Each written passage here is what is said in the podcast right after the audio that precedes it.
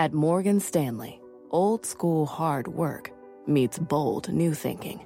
At 88 years old, we still see the world with the wonder of new eyes, helping you discover untapped possibilities and relentlessly working with you to make them real.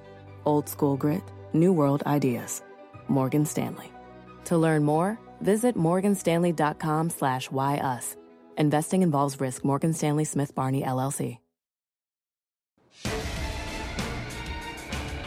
Fast Money starts right now, live from the NASDAQ market site overlooking New York City's Times Square. I'm Melissa Lee. Our traders on the desk are Pete Najarian, Tim Seymour, Dan Nathan, and Guy Adami. Tonight on Fast. Apple and Starbucks reporting earnings moments ago. Apple crushing earnings, the stock surging to record highs. Meantime, Starbucks is getting crushed, and those conference calls kicking off right now. We've got full team coverage. Josh Lipton's outside of Apple headquarters, and Fast Money friend Gene Munster is here on set, listening to the call as well. Kate Rogers back at headquarters, listening into Starbucks. We'll check in with them a little bit later on. In just a few moments, Senator Chuck Schumer will be here in a first on CNBC interview for his reaction to the GOP tax bill and the Fed chair nomination. You won't want to miss that. And that is where we start with what we are calling the two tickets to stock paradise. Tax cuts and Trump making it official with his nomination of Jerome Powell. Two big moments for Wall Street as the first real details of the tax bill see the light of day and a continuation of the easy money policies from the Fed in the form of a new Fed chair sending the Dow to a new record close. So, is this the perfect recipe to keep stocks surging? And do you just keep buying? Guy. It has been, and it's odd that Eddie Money. Who sang that song? There you go. Thank, Mm-hmm. Come on. See, I beat you to the punch there. Maybe But it was by design. You think that cracks We, up we and EC? chose that Money. for all Look, of the Pete, symbolism. Pete can speak this. VIX below 10. I mean, the market continues to grind higher. Today, it had an opportunity to, to sell off on the back of maybe Facebook's earnings or maybe Facebook's, not earnings, but commentary in the post market. But again, here we are, grinds higher, closes at the high of the day. What does it mean? Means the DAX held exactly where it needed to held. That's been making all time highs. Means despite the strength in the bond market, the, cur- the yield curve, which continues to flatten, nobody seems to care about. So, as far as I can tell, until some event that I can't foresee happening, some exogenous event comes down the pike, you stay with the course. You absolutely stay the course. Pete.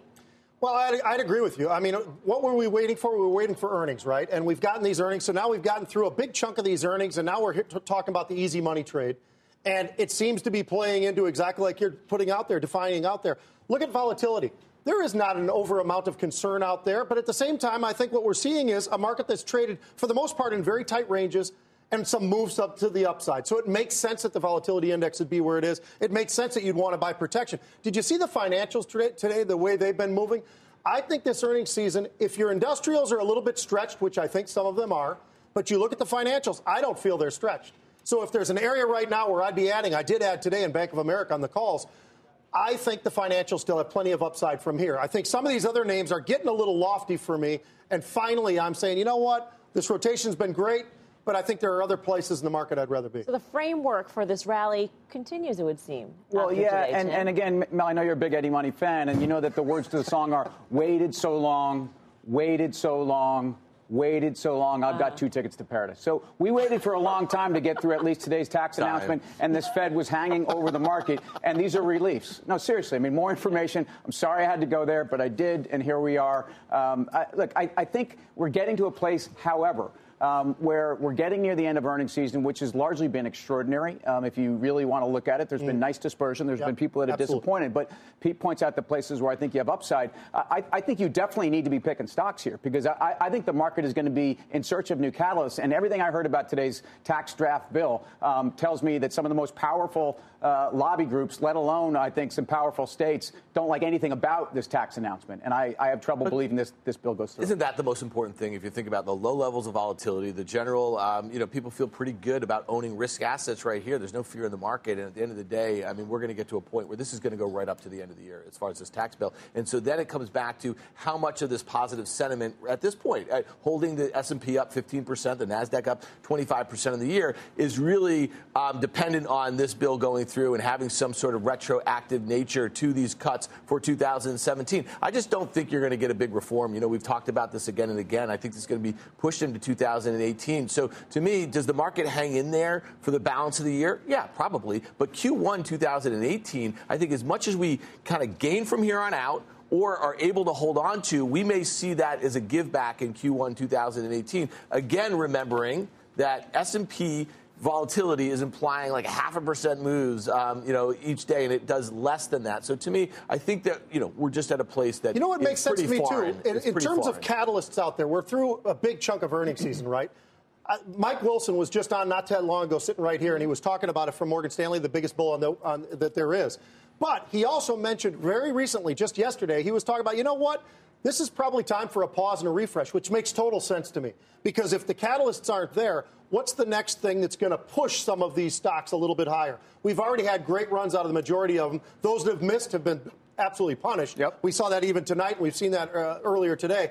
But those that are getting it, they're not getting as much of a bang to the upside. And it's because of the fact that they've been pushing so fast to the upside that I think it's more pause time for, for a little bit more of a consolidation period in the market. Doesn't mean we have to pull back. And I think that's what Mike was talking about. But he does talk about the refresh process. I think that's a good point. I mean, it, doesn't. It's not a, let's go higher from here or let's go lower from here. But even if we are able to hold on to these levels for the time being, that ain't bad. That ain't bad. At you know, record highs. The, cat, you could argue that the catalyst has been the last couple of years towards the end of the year, the year-end chase for performance for people that have underperformed this market. And maybe it's not as bad as this year that it's been in the last couple of years, but you know we're in November already, so you could absolutely see the last couple months people chasing this market for the upside to get to their numbers where they need to be. Chasing what then? Well, you know, one market? thing. What would you listen, be what- what- afraid I, of? I, I think that uh, you got to go back to July and think about what did Fang do after they reported? They sold off seven, eight percent. You know, They, they were, really, sideways they- basically they were really from side- June, July into Right, and then you saw a rotation into some industrials, into financials, into some of this stuff. And to me, that was very much thinking about an improving economy, some uh, legislative stuff, and that sort of thing. So to me, if we don't have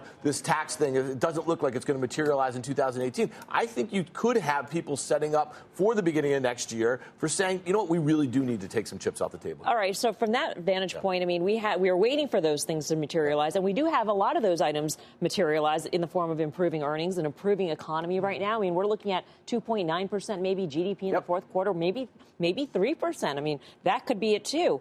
And then if we are if we are able to hold on to some sort of semblance of the possibility of tax reform into the first quarter, that could be enough for a handoff to to say, you know what, we keep going here. Look, why wouldn't we? Uh, okay, Yeah. because again, if, if you started to believe this sprinkling of headlines from, from August that we've had from this administration, you know, look, today is a day where you actually see something concrete. You actually see people that are that are working earnestly uh, at going after the most important part of, of the uh, any Well, legislative hold on. process. We have could people have on had. one side. See, see, see, see, to me, I think the most bullish thing would be is a bipartisan approach to tax reform, but there- which hasn't been done in 30 years. And let me tell you, the one thing that You gotta one's get a plan on the table, Dan, and then talk Do you about remember it, how though. this week I mean, started? this- this- remember how this week started? Monday. We actually did. It did start with Monday. But it Good started point. with a couple very close associates of the president's being indicted. Okay, and and so to me, I think that's the thing that people are not factoring in into 2018. If we do not have tax this year, and then we have a full blown But, Dan, you political that you- scandal in Washington, then nothing's getting done as we head into you the midterms. forget the tax tax reform, at least tax cuts of some kind, are bipartisan, uh, largely. I, I would Not say that- reform. well, I, I would say that there are certainly people on both sides of the aisle. By getting a plan out there that people can start to begin to negotiate, and I don't think this one that was talked about that came out today is one that's going to pass. Um, I think you have enough to get people. Uh, at least optimistic into next year with an economy that's growing, with a labor force that's with record low unemployment. We have wage gains for the first time. You're seeing a shortage in labor, and, and really the housing market outside of the pop it took today in terms of the home builders has really been the best friend for the wealth effect for Americans. We saw a number of uh, impacts when it comes to the proposed tax plan uh, on certain sectors. Home Oh, yeah. you mentioned, really You had private equity earlier today as well. private equity as Some well. right, that might happen exactly. I mean, if you can't deduct some of the interest Right. because of debt, I mean, these are companies that make their. But how about a lot of the stocks that actually did start moving to the upside that actually pushed this market to close at the record levels again, once again? You look at technology. Who, who has all the money overseas? I mean, you look at the Tech. tech, space, you look at. Ph- Right. Matter of fact, pharmaceuticals pretty big in that area as well. I mean, and then and the Amgens and the Celgenes of the world, Gilead's. There is so much money overseas that that I think is another area where people are looking at it saying, you know what, that could not only bring that money back, but how about an acceleration back to M&A? We've been waiting for it. We really haven't seen the M&A possibilities Where are they going to put the money? Is it going back into the stock? Is it going to go back into the company? Or is there M&A going on as well? What'd you do today? Well, I tell you, today is not a day where I felt the need that the market environment does anything. I, I do think that financials will continue to be very interesting. I think there is bottom fishing to be done in the retail sector. Emerging markets, by the way, have also settled into a place where they continue now to outperform every time we get a settling in on rates in the dollar. If you believe we're not getting this fiscal policy, the dollar can't get a lot better, nor rates can move a lot higher. What did you do today? Um, I added to a SPY short. I think I told viewers I started about a month ago. But let me tell you what I also did. I took a little profits in the Bitcoin, which is actually more than uh, you know, kind of lapped up my losses in the SPY. And I also added to an SMH that is a semiconductor ETF short. I started shorting that the other day, and I think that when Nvidia finally turns, I think that thing is going to take a breather there. That's the SMH. A couple things to take a cue from Russell IWM. If the, if the if they don't like if Russell doesn't like the tax reform in the form of small caps You'll see it in the IWM. Number one, you didn't see it today. Number two, we talked about for a while now the, the chance for Tesla to trade down to 280. I think it put at 292 today. I still think it has a little more room to the downside. I'll mention that just to mention. You mentioned the home builders, but what I will say is, I think the sell-off, I think they threw Home Depot into that mix. Yeah. Yeah, maybe because yeah. of the ETF. I don't know. I can't, but I think it was oh, Home Depot was over. No, there was some research out about those guys in particular that maybe Amazon was gaining some ground in their space. Oh. So Lowe's and uh, Home Depot were down. I think it was Cleveland Research. Remember those guys Okay. from Cleveland? Yep. Love Cleveland. Coming up, two huge after hours moves.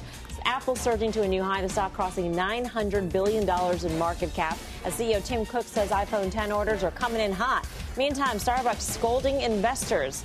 The uh, stock is down 7% after hours. We'll bring you the latest from both those conference calls. Plus, Senator Chuck Schumer will be here in a first on CNBC interview for his reaction to the GOP tax bill and the Fed chair nomination. You won't want to miss that. And later, shares of Tesla having its worst day since July. And there was a big trade today that raised a lot of eyebrows. We'll tell you what that was all about. Much more fast money still ahead.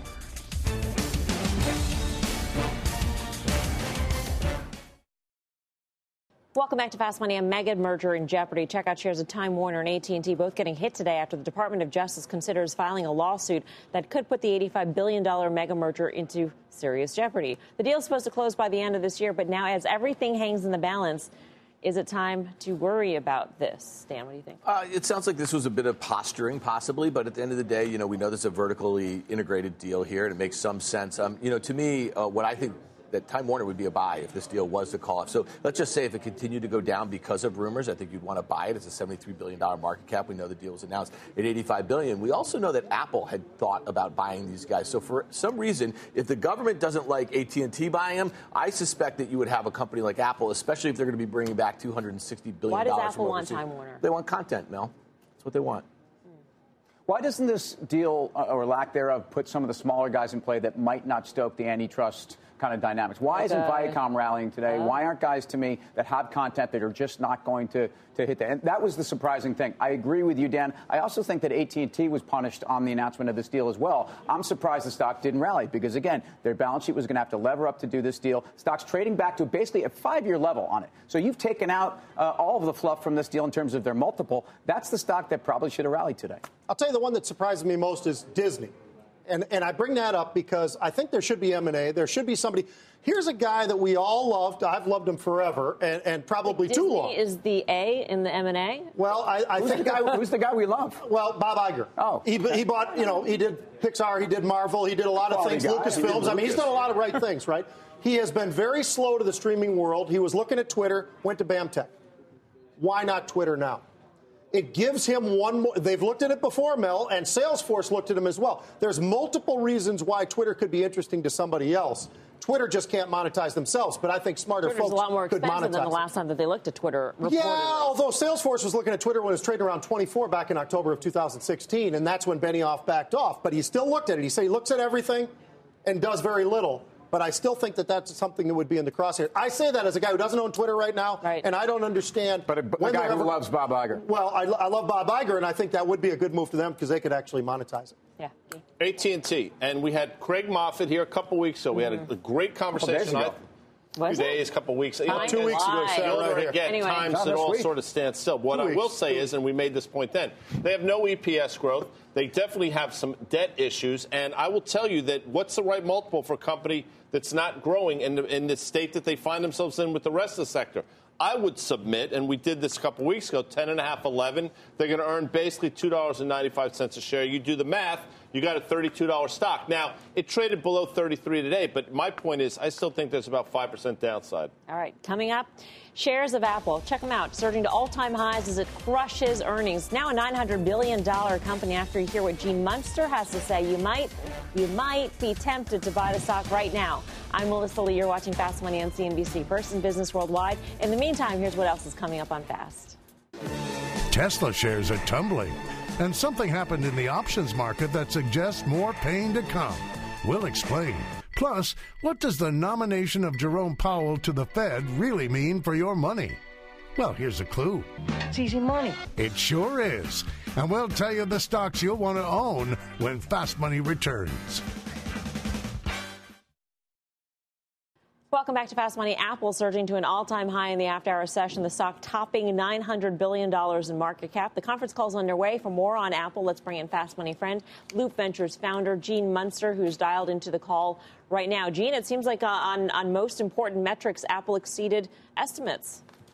Yeah, they've crushed. And to put it in perspective, Melissa, this is probably the strongest quarter they've had since the first quarter of the iPhone 6 three years ago, they had growth in every product and every geography. And so uh, Tim Cook on this call is giddy, and he has the power of this is uh, most surprising given this came uh, the positive guidance without the help of the iPhone 10. And so he's just given investors a little teaser. All he said is the growth is very strong, but they're still in the prepared remarks. And I expect analysts to dig into that critical point about how strong is very strong related to the iPhone 10 pre orders. When it comes to um, the guide for next year, uh, for the first quarter revenue coming in, the guidance coming in at the midpoint uh, of the range. So, uh, are, are, we? What are we gleaning from that? Is that just conservative? Well, they're typically a little bit conservative, but I think what we can glean is that given the production issues of the iPhone 10, that most of that guide, that strength in that guide, was probably from the iPhone 8 and the other iPhones, and so I think that that is just a testimony about the family of iPhones. Another piece to look at is the gross margin guidance, and that was up sequentially. Very rare in a transition quarter where they're guiding for up sequential gross margins. Typically, you'll see those dip. I wouldn't be surprised if the gross margins end up dipping in the March quarter as they start to ramp production of that little bit more costly iPhone 10, initially more costly. All right, Gene, we'll check in with you a little bit later on. Gene Munster here on set with us. Dan, then, what do you make? Then you guys should have seen Gene in the green room before the uh, when the numbers were coming out because he's a bit giddy. Okay, he saw the services number up 34 percent year over mm-hmm. year, and I think it's important to remember. And we're going to get Gene back. We'll talk about it a little later. But you know, at the end of the day, it still is about 15, 16 percent of the total of their revenue. So um, you know, I think what Gene said about geographies growing and all the products that's really important, obviously. But China growing double digits again, I think is a good thing. That's the second quarter in a row. He, the China growth I thought was outstanding. Yes. Uh, so uh, he talked about all the different geographies and all the different segments, right? Growth, growth, growth, record, record, record. Unbelievable, quite frankly. The services, there might be a padded one-time tr- uh, cost in there that actually, I think it was 600 million that adds onto it, pads it up a little bit. Still a phenomenal number. That is the area where you're looking for. You want that area to continue to show growth. As long as the services continue to do that with the billion plus users and growing, that's going to be great. It's all about retention as well. And what they showed us again is even with without the X, look at the phones and how they sold once again. That I thought was a huge number. Yeah, uh, you know, so you talk about China, India doubled, okay, yes. and this is a place India. where there's a lot more room for penetration. So international sales are now 63% in that quarter. Um, you talked about where uh, I think the margins basically coming from sales, but it gets down to always what, what multiple do you put on the stock? It's traded between 10 and 16 over the last 10 years. Uh, you essentially the mean of the last you know three years is about 13 times. It's traded about 14 times. But if you think you see this growth, Dan, I mean, this is exactly you know where you could put a bigger multiple on the stock and you could run it up higher. Services seems to be grow by a percent in terms of overall revenues each quarter. I mean, we were talking when when you first started talking about services, probably 10 and a half, 11 percent. I think it's up to 15 percent. Dan will probably uh, correct 16, me a bit, yep. close to 16 percent now. So if this gets to low 20 percent, then the multiple that you're talking about is probably closer to the high teens as, as they get. Yeah, and this is something that Pete said for a while. Karen, everybody says it. You get away from hardware, get into So services. that's you're mo- runway to a much higher stock price. Well, uh, listen, and I think it's important. We were just talking about Time Warner, and you said, why would Apple want to buy them? You know, they're dismal in music. They're dismal in streaming. They, you know, they don't have offerings. So that's why they want to do it. You want this to be a huge business at a time where, you know, margins for the hardware are going to start to kind of, they have actually, you know, plateaued. Are you a Even- happy Apple shareholder, though? Uh, Given this report, given the strength that we're seeing in the growth of the phone and services, Without even- are- sorry. no wait, you don't even know what the question is. I know, is. I know. I, just I just Would you be I a happy shareholder if Apple came out and said we're buying Time Warner?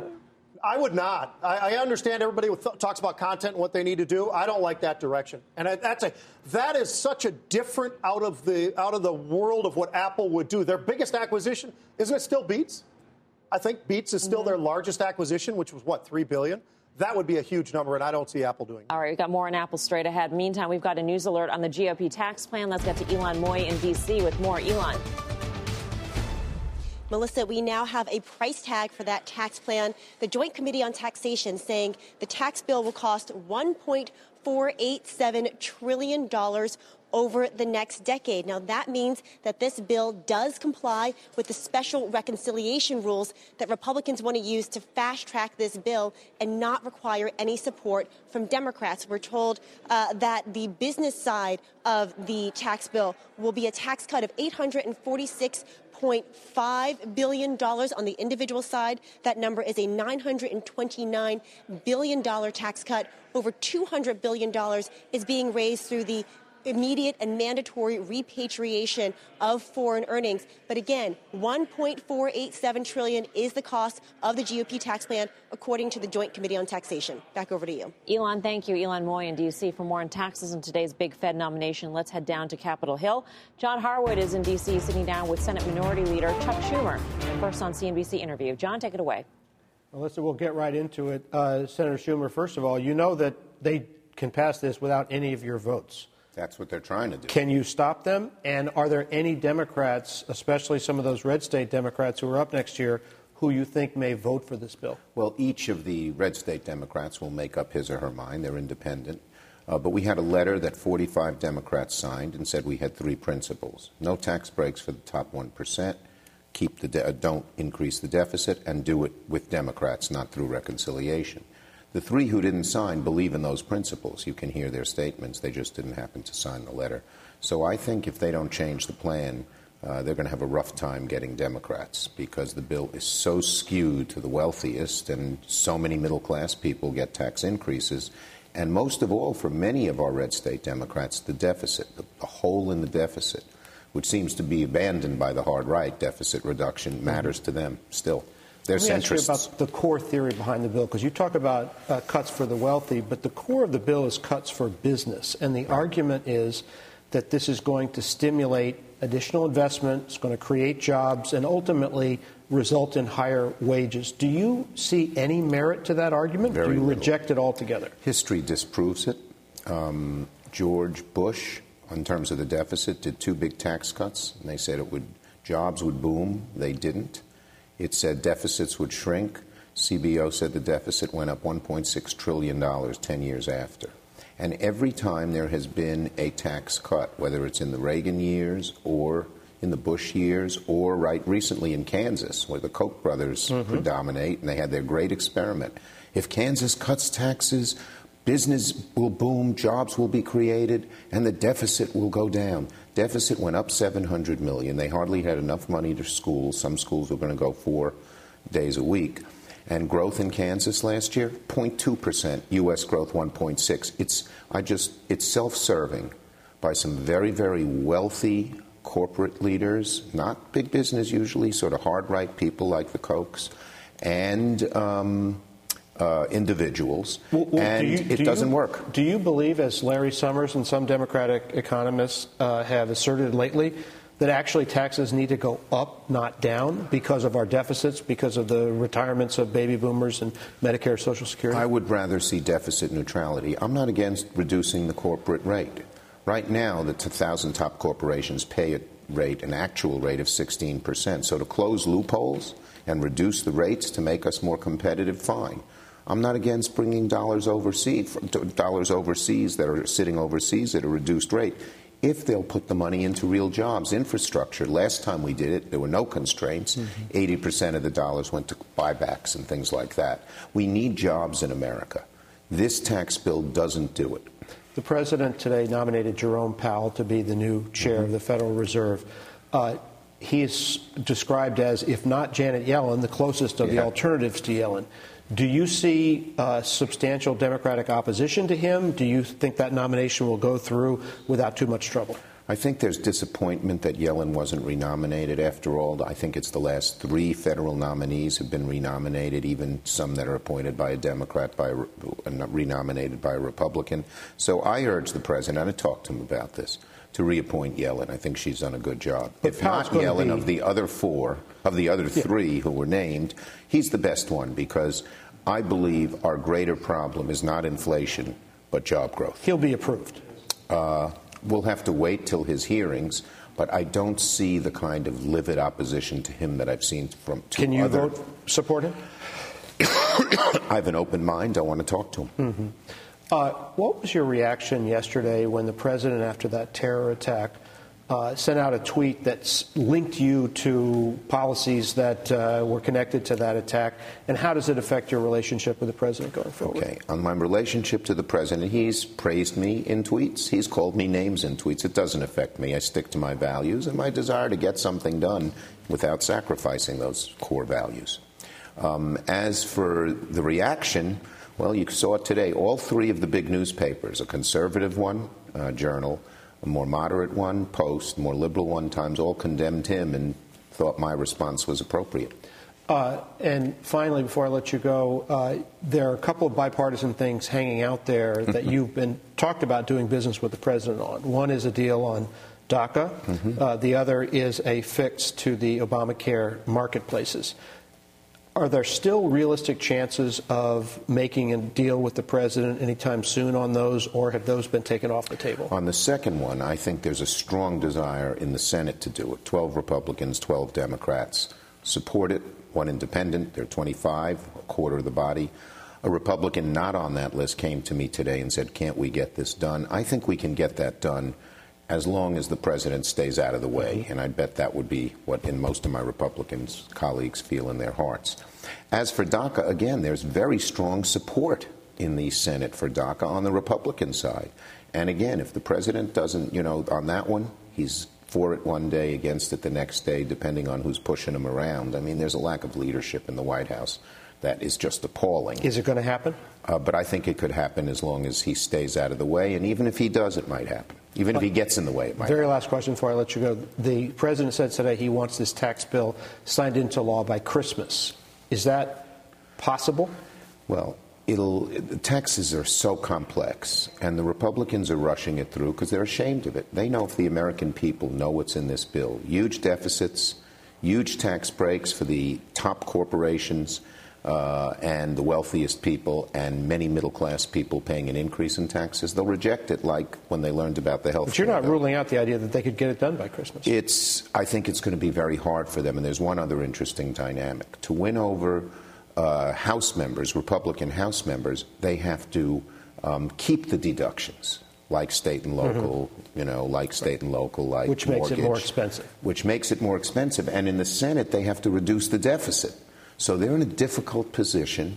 And when you rush through a complicated bill like this, there are usually unforeseen difficulties. Today, one of the leading conservative groups, NFIB, National Federation of They came out against it. Yeah, surprise to everybody. I think to our Republican friends too. Senate Democratic Leader Chuck Schumer, thanks so much for Good being to with talk us. to you. Melissa, back to you. All right, thank you, John. John Harwood, and our thanks, of course, to the senator as well. Um, so let's break this down. You guys think this is going to pass? Show of hands. I think they ram it through, yes. They ram it through. Oh, you guys don't think so? Okay, so here's the next question, which will be even more interesting for you fellows who don't think it's going to pass. We saw some outsized market reaction in terms of the uh, Home Depots of the world. We mentioned the home builders. Do you buy them because you don't think it's going to pass?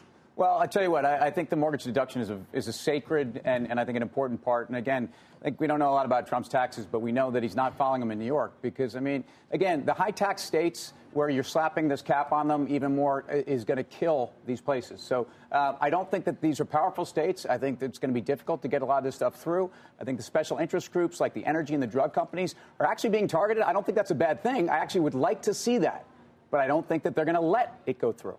It's the starting point to me, but it's certainly I don't think they can get it get it through at all. They can pound and work at all, but this is going to take time. To Dan's point, 2018 type of a story. It feels like because there's just too much going on, and there's no, nothing in the middle right now. They're either here or there. Yeah, but it's not we even, just heard from But Schumer. it's not even the Democrats. I mean, no, I is, understand. so That's the other part, this is the part of the point. problem. It's yeah. going to go the same way as the health care thing. It was Republicans that sank the Republicans' Correct. bill. So Correct. that's what's going to happen here with tax. And the funny thing is, is like they have this massive opportunity. They're doing it ass backwards. They could have started out this year and done a repatriation, where it should have done a moderate corporate tax, you know, cut, that sort of thing, and then work towards some of these issues like the salt thing and the, you know some of these Healthcare. other deductions and everything like that. So to me, I mean, they, the Republicans have made a mess of this, not the Democrats. I, I get what you're saying, and I agree with some of that in terms of the timing and what they maybe should have Yeah. done at the start of the year instead of starting with healthcare. But all that's in the rearview Not mirror passing. at this point. Not passing in It's- 2017. Right. So what do you do now? If you don't think it's going to pass, then you should should you fade the moves that we saw in today's market? no, so Mel, listen. You see I the home builders but the sell off. but- You but see the- toll down five percent. But it does keep a bit of a, a bit of uncertainty and a bit of a cloud over Okay. them. So I mean, there's no reason to rush in and buy them. First of all, pullbacks on stocks that are trading at multiples. Let's face it, I think they probably deserve them, but these are multiples these stocks have never seen before.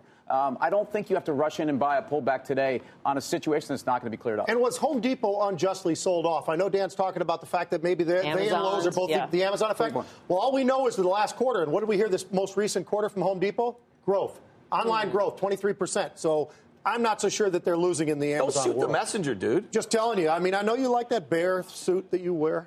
Zipped up from. Just got one of the doo-doo. back. You know, the Amazon stuff came out over the summer, if you recall, and Yes. about Home Depot, a brief blip to the downside, and then it made all-time highs within a couple months. So, I mean, we've talked about the Amazon effect. I don't think it. I, listen, I, I'm not certain that they're going to get into the Home Depot world as simply as a lot of people think they may.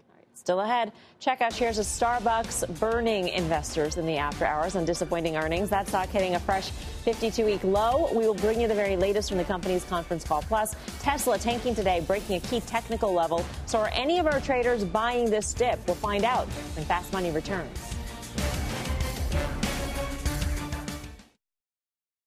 Welcome back to Fast Money. We've got a news alert on the Sprint T-Mobile deal. Let's get to Seema Modi in the newsroom. Seema. Melissa, T-Mobile restarting merger talks with Sprint. That, according to Dow Jones, quoting sources. The report says T-Mobile and Sprint are working to salvage their merger, although they could still fail to agree on terms. But if they can reach consensus, a deal could be reached within weeks. You can see Sprint shares on the move here, higher than more than six and a half percent. Back to you. All right, Seema, thanks so much. Um, the reaction in the after, I mean, we, I feel like it's a roller coaster.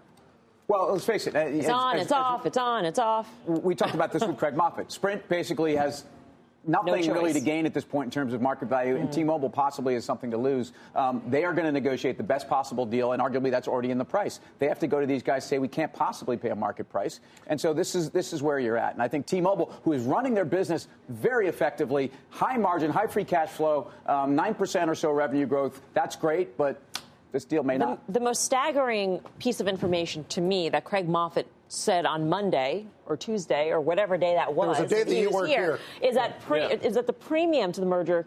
If you took the premium out, Sprint should be two to three dollars a share. Two to three dollars, Two guy. to three dollars Two to three a share.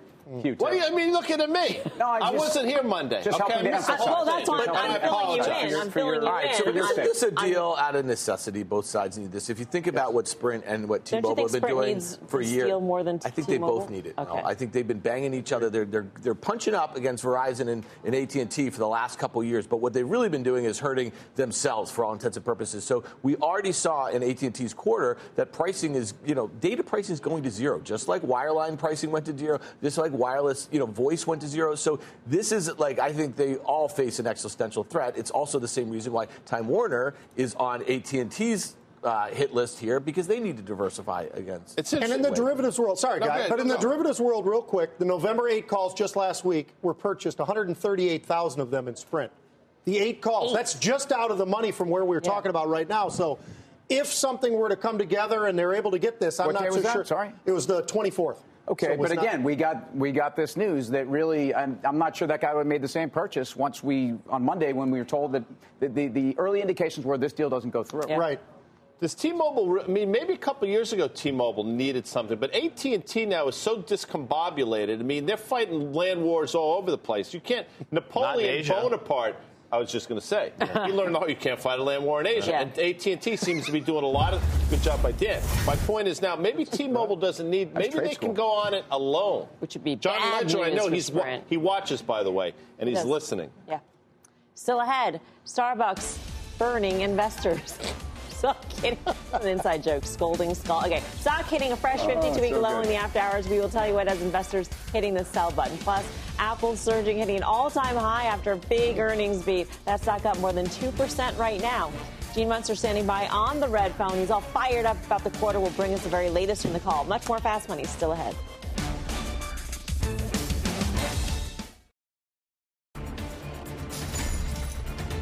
Welcome back to Fast Money. Starbucks tanking in the after hour session following its earnings after the bell today. Let's get to Kate Rogers back at headquarters with more from the conference call. Kate? Hey there, Melissa. That's right. It was a mixed quarter for Starbucks, missing on revenues, but reporting EPS right in line. Comp store sales also missed street expectations, but the company did increase its dividend by 20% to 30 cents a share. On the call, CEO Kevin Johnson said the company was revising its long term goals for comps and revenue growth. Investors not necessarily pleased with that. They also emphasized recent streamlining of operations by eliminating e commerce and their sale today of Tazo tea to Unilever. Driving U.S. comp sales was also a big theme on the call. Johnson touted the success of its rewards and mobile programs as part of this strategy. He said 36% of Starbucks tender is from rewards now, majority made on mobile. He also said mobile order and pay would soon be available to all consumers, whether or not they were rewards members.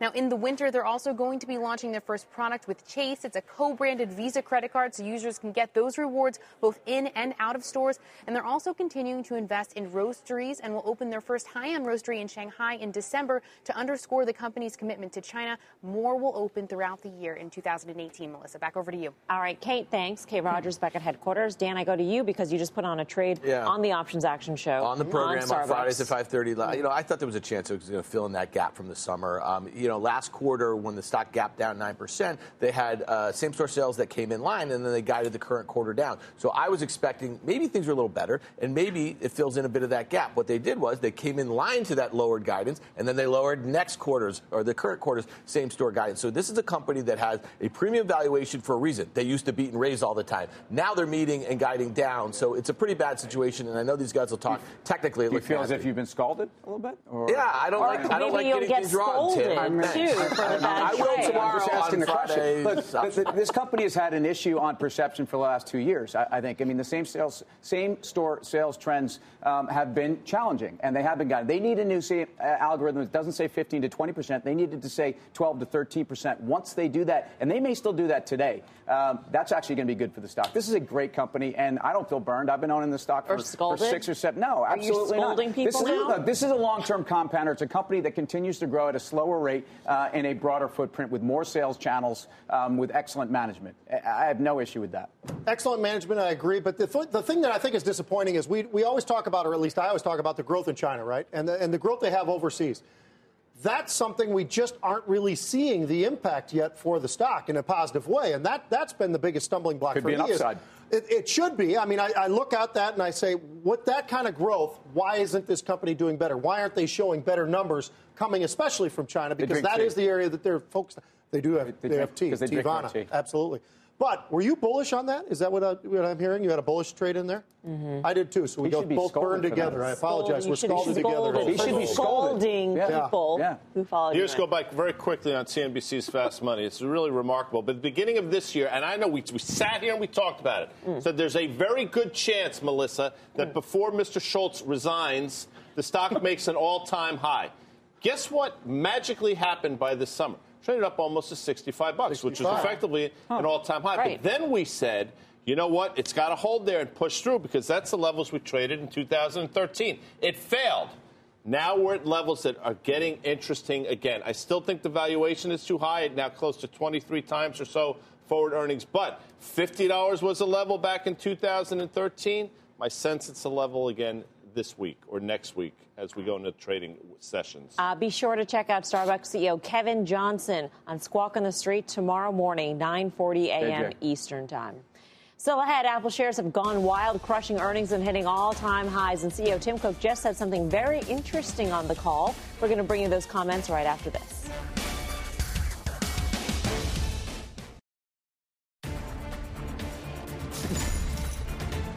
Welcome back to Fast Money. Apple surging to an all-time high in the after-hours session. The stock topping $900 billion in market cap. The conference call is underway. Let's get to Josh Lipton for more. Hey, Josh.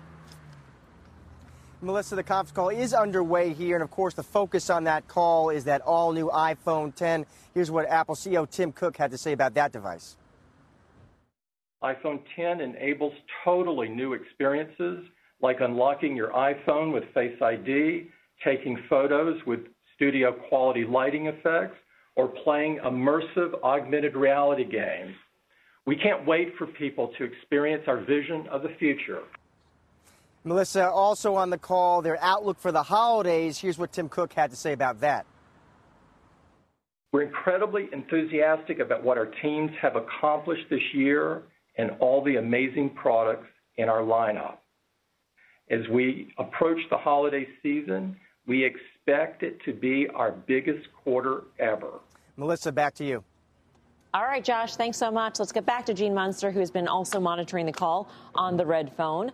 Um, Gene, in, most interesting tidbits so far? Uh, there have been uh, six uh, analysts on the call asking questions. Four of them have asked about that iPhone mix thing that Josh was talking about. Uh, Tim Cook's not taking the bait. He really isn't trying to compare it. What he has said is demand's going to be strong. They're excited more excited than ever. And so he's putting all the right adjectives around it, but still didn't answer that critical question. I'll just throw something out there. I swung by the Fifth Avenue store today at 1 o'clock, 52 people in line. Uh, 90% of them were Chinese, but compare that to about less than 10 people in line back when the iPhone 8 came out. And so I just, it feels like this is going to be a really big deal. And I think the, the takeaway is Apple has gears to keep turning this up in each of the next quarters with these higher ASPs. In terms of what you expect for the mix next year, what's your percentage of 10s um, for the full year? So we're modeling for the 10 to be 22%, and that compares to the iPhone 8 uh, family at 28%. And I think based on, I guess we're going to learn a lot over the next uh, couple weeks here, but I feel like that 22% number might be low. All right. And, and finally, Gene, can you grade the quarter for us? I think this is right down the middle. They get a perfect uh, A. It's h- hard to debate just across the board, strength in every product line, across every geography, and going into uh, what will be a good March quarter, too. Perfect A equals strong buy, right? I think the uh, I think the the stock is going to continue to move higher mm-hmm. as these ASPs continue to go up over the next year. All right, Gene, thank you so much for your analysis. Gene Munster, Loop Ventures. Guy.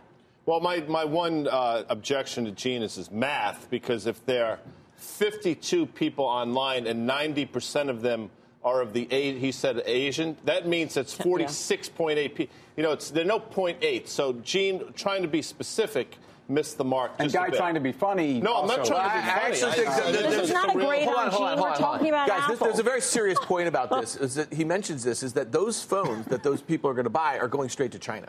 And so we know that there's very limited supply the world over, and that's a trend that we've seen over the last few years. So the, the, the fact that Apple is letting you buy without contract, a lot of those phones are going over there. So you're not going to see them on the carriers, a lot of them which is probably a good indication in terms of yeah. And I just want to make one other point about the stock. Like this thing's going to trick tick at a trillion dollars before it's all said and done. So do the math. You want to do a little math? That's like the low 190s. I don't know when it gets there, but it's going to go there at some point in the next. To me, months. the good, the good, the good and the bad news is that the, the average selling price was 618 versus 638 expected. So uh, the, the mix of phones clearly tells you, first of all, iPhone 7 was surprising, and obviously so was 8. That's probably good news. But again, and the gross margin surprise to the upside. I think you have to watch that, uh, and it's just interesting to me that these other phones are selling very strongly right now. You know, Gene and Katie Huberty both always seem to bring up augmented reality. You don't hear the rest of the analysts bring that up as much. Those two really have brought that. That's the pipeline. That's what we're looking at. So right now, I know we're focused on the phone, the, the, the, the 10. I know we're focused on services, everything else. Services, I still love what we're seeing and that growth that we're seeing there, 16% of the revenue now. I think augmented reality is something that has to be started to begin to get factored into this, and that's why Katie Huberty's got a 199 it 199 has to if target. there is 10 pickup, right, on a mass level because I you would need say- the 10 really yes. to experience fully And everything augmented we've seen rea- so far, reality. Mel, It's, is it's that going to be other demand the- devices. It's going to be wearables. It's not going to be the phone for all intents and purposes. I understand that. It is in the wearables, Yeah. and I think the watch has been absolutely a home run. It started off as a bit of a failure, and that is the area where we're really seeing the explosive of the upside. That's in, involved probably mostly in the services area, but they never want to break that out. Watch is absolutely killing it as well. So, do you have any commentary on the stock, or did you just want to pick apart Gene Munster's I wanted now? to pick apart, apart Gene, and we have no time. I like how you left. went back to can- guy. You gave him another chance, I though, Now That was pick him. nice. Yeah, I'm giving you another chance to actually You love augmented reality. give us you know some intelligent commentary. But you know what? We'll go to break. Okay, go to break. Final trades next.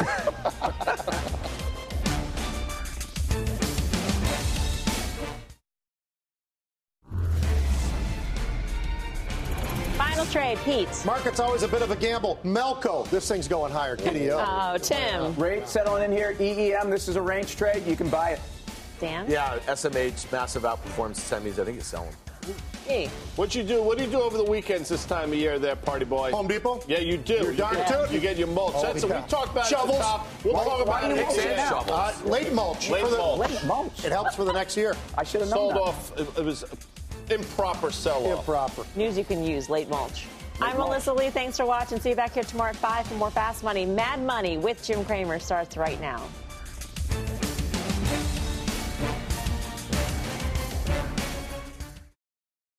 Is America's primary system working?